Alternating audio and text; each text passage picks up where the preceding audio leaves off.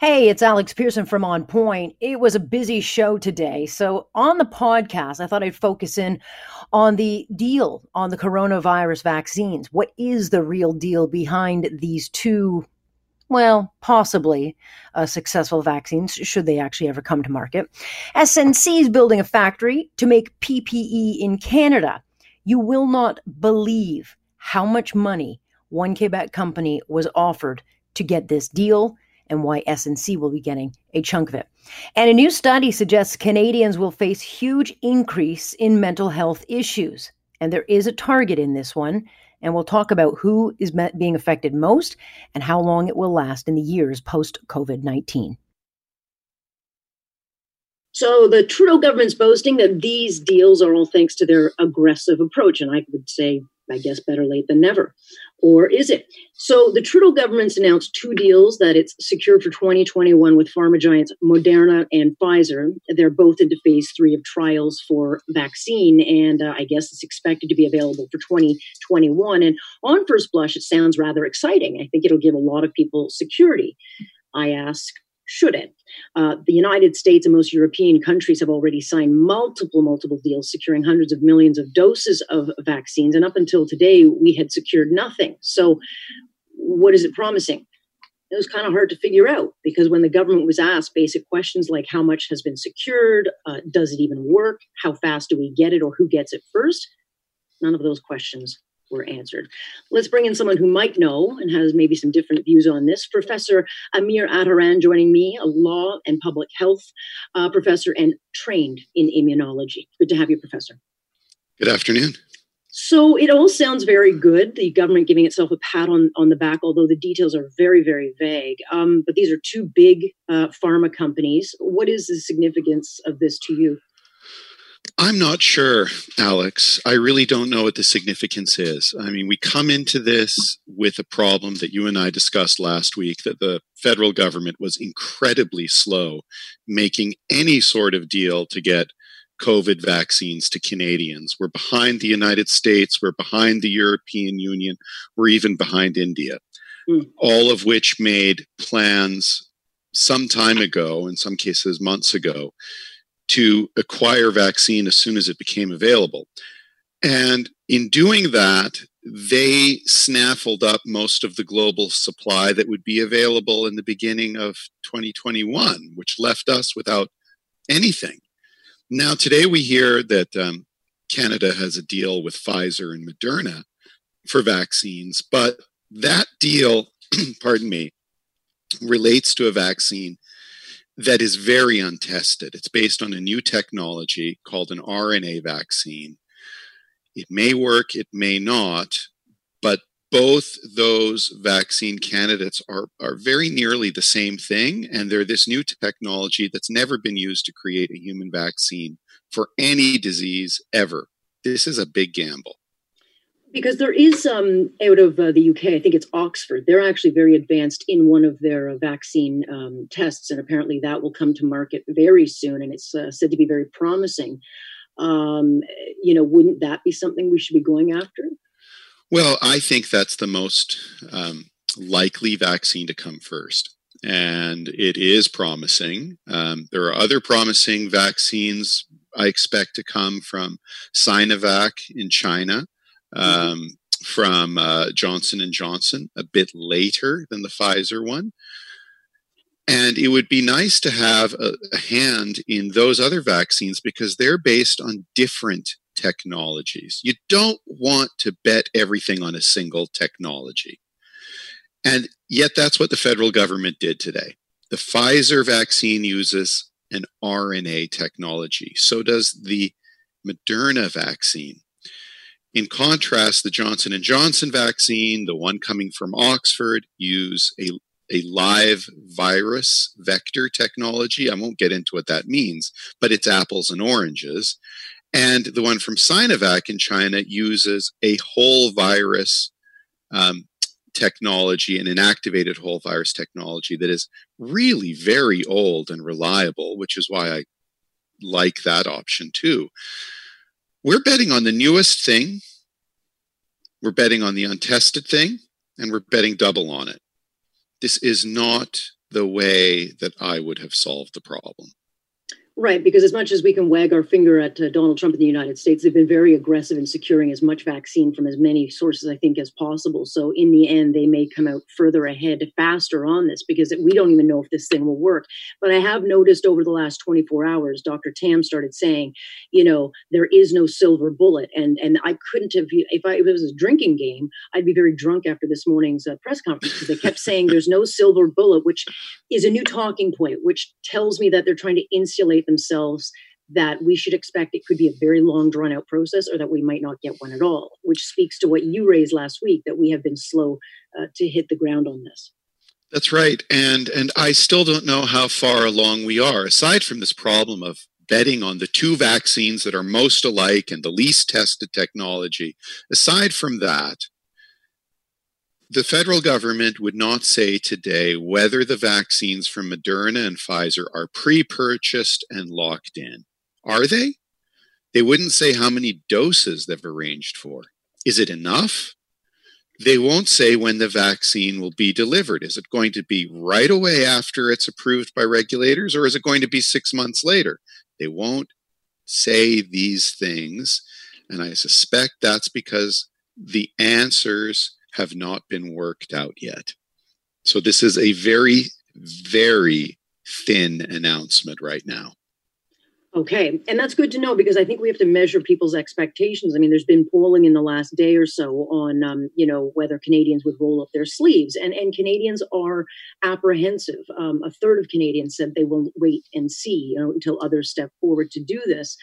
Um, and so, if it kind of, you know, if we get into more misinformation and create more mistrust, I mean, by the time we do get a vaccine, you know, Canadians are not going to know what to do, whether they're pro vaccine or not. I think that's right. And although I'm raising questions about the vaccine and the new technology that's being used for the Pfizer and Moderna products, let me say this clearly. If those products are approved by regulators, and they may well be because some of the experimental results have been absolutely fantastic, especially with the Pfizer one.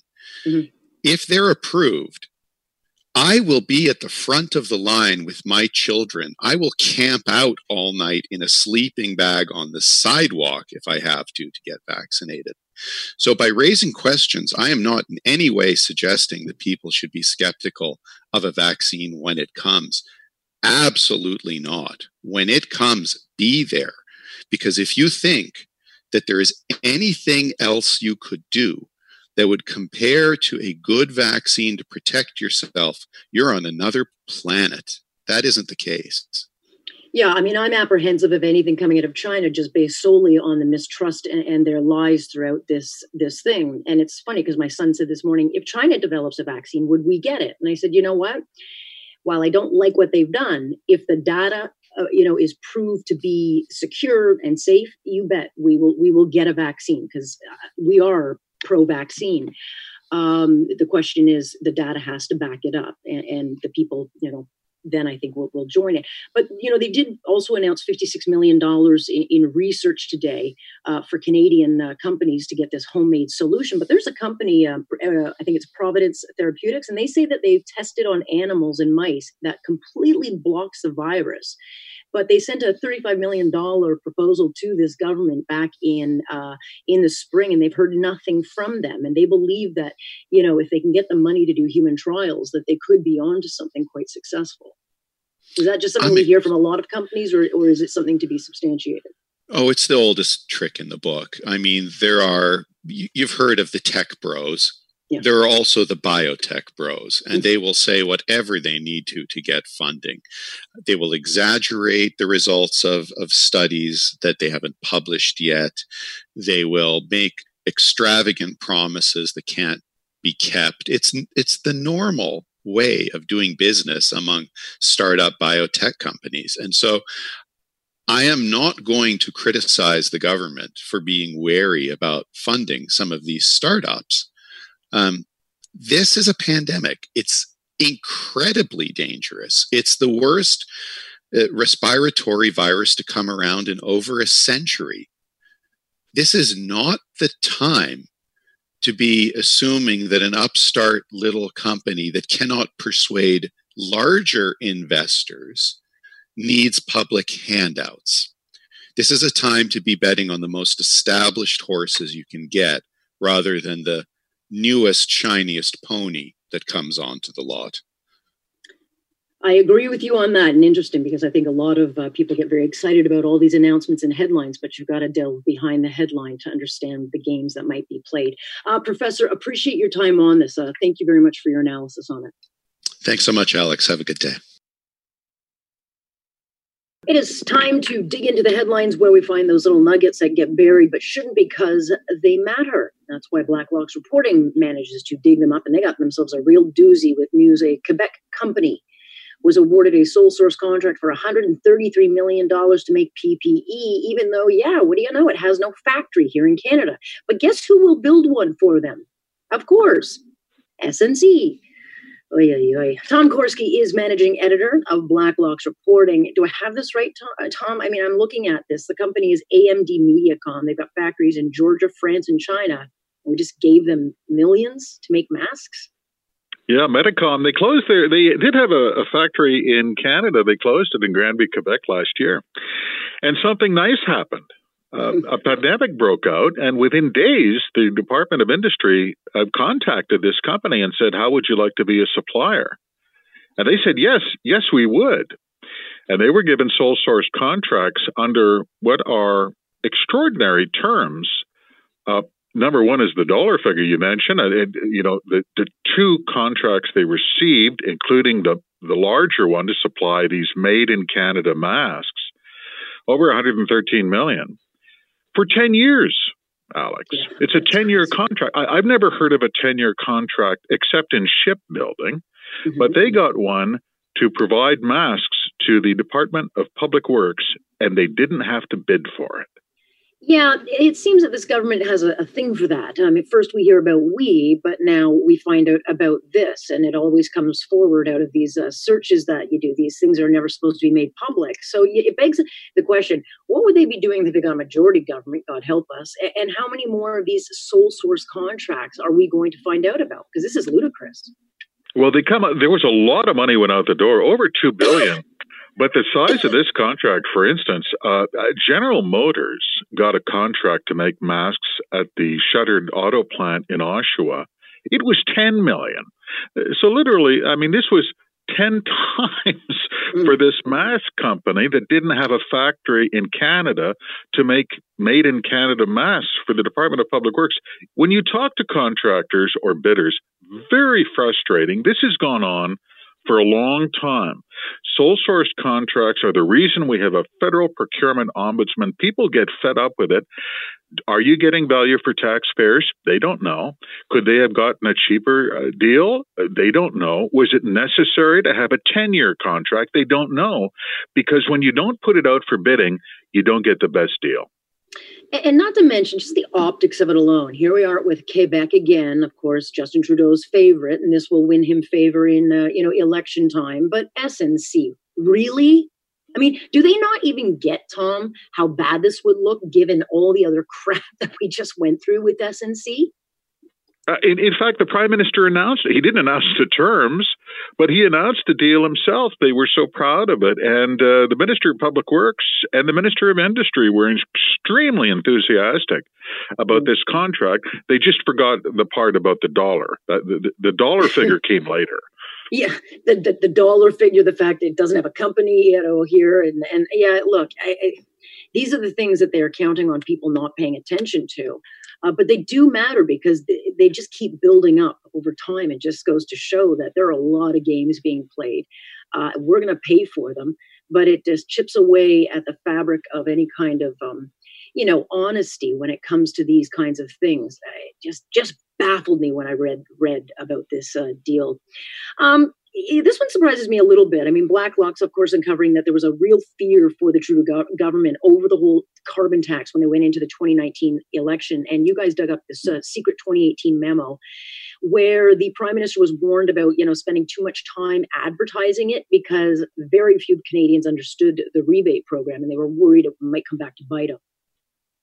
This rebate program was supposed to uh, make people feel better and cover the out of pocket expenses for the fuel tax in the provinces that did not play ball with the carbon tax. That was Ontario, Manitoba, uh, and then Alberta came along, and of course, uh, New Brunswick also and Manitoba did not go along with the carbon tax. So the tax was imposed on them in 2018 and the rebate was supposed to offset costs. To this day, there's never been a calculation to confirm the federal claim that the amount of tax people paid was the amount of rebate they received on their tax return. And indeed, in Senate National Finance Committee hearings, there were senators who said, it doesn't make any sense.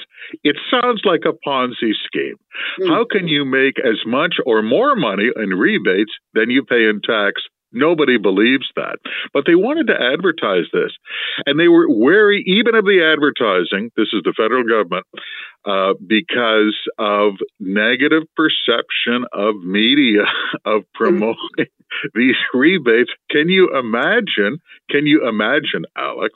They were worried about this wouldn't play well in the media after cabinet had said they would reduce government advertising and they didn't it was an election year the ad budget went up 49% can you imagine that oh, well, I can't imagine that. And they got a free ride on this particular issue from the media because I think most of the media don't really understand it either. Because at the end of the day, who makes money on taxes? I mean, I've never heard of it. Or I'd say, bring all the taxes on. I mean, we don't pay taxes to make money.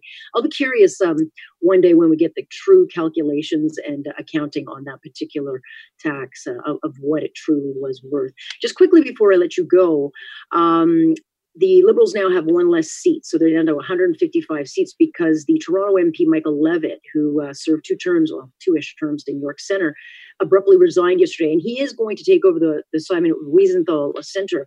But who leaves before six years is up because he doesn't even get his guaranteed pension? So that tells me he was not liking uh, the stink fest coming out of his own party a pretty low key guy, and you're right. He did not uh, qualify for the pension. He had another year to go minimum six years requirement to uh, qualify for the MP's pension, which is a pretty handsome pension. Mm-hmm. Um, th- so they've lost two MPs now this uh, summer. The other one was a member from Kitchener who was unfortunately charged with assault and is now sitting as an independent pending trial. But mm-hmm. they are getting down uh, to, as you mentioned, 155 seats in a 338 seat House. Why does that matter, Alex? They're losing votes in committee in the middle of the We Charity investigation. They are losing votes left and right. There's been a heavy period of adjustment, I think. They have made calls, I'm talking about cabinet, uh, and they couldn't count the votes and they've lost some embarrassing votes, including compulsion to produce confidential documents, you name it. Mm-hmm. If you can't vote, if you can't count votes, this is not the business for you. Well, at least they've got the NDP they can count on to prop him up. So, uh, yeah, methinks that uh, he is not probably the last to leave, but we'll uh, keep an eye on that. Tom, always a pleasure. Always love what you guys dig up. Thank you very much. Thank you, Alex. 906 here on this Wednesday. Uh, you know, we may not have gotten COVID 19. You may not have gotten COVID 19, but the virus actually might have made you sick. Uh, there's a new study, and it's pretty fascinating on mental health, which, which uh, suggests that yes, Indeed, a lot of us got sick, especially women. This is a study done by Deloitte, and it reveals that uh, we are in for an explosive increase in mental health illness and for years after this whole thing is over, things like stress and anxiety disorders have uh, increased by up to 3%. And that doesn't seem like a big number, but what it means is 6.3 million to over 10 million Canadians will see a doctor for some kind of mental health issue, which is an increase of up to 163% over pre pandemic levels.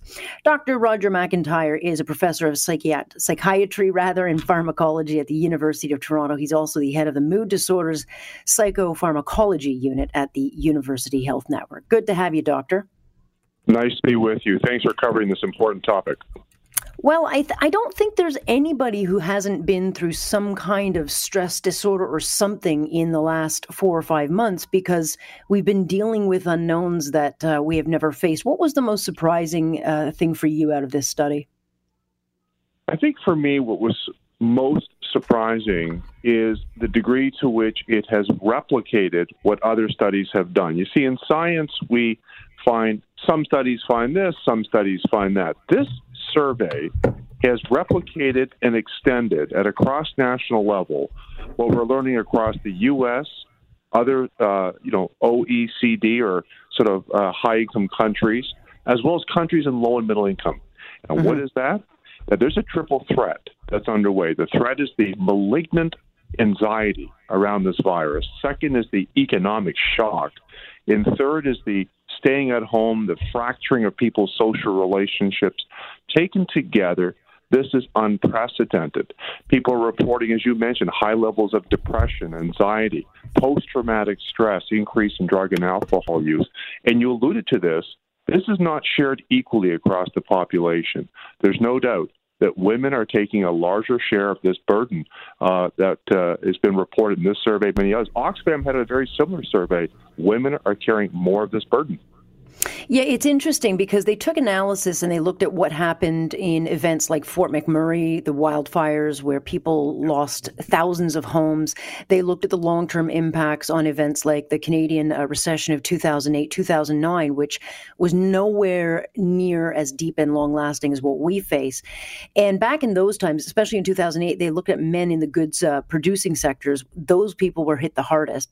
This yeah. one hit the service and retail sectors hardest with women who are uh, bearing the brunt of the hit. But I also have to think uh. that the home life structure for women also plays a role, no? You've got it right uh, and crafted so nicely.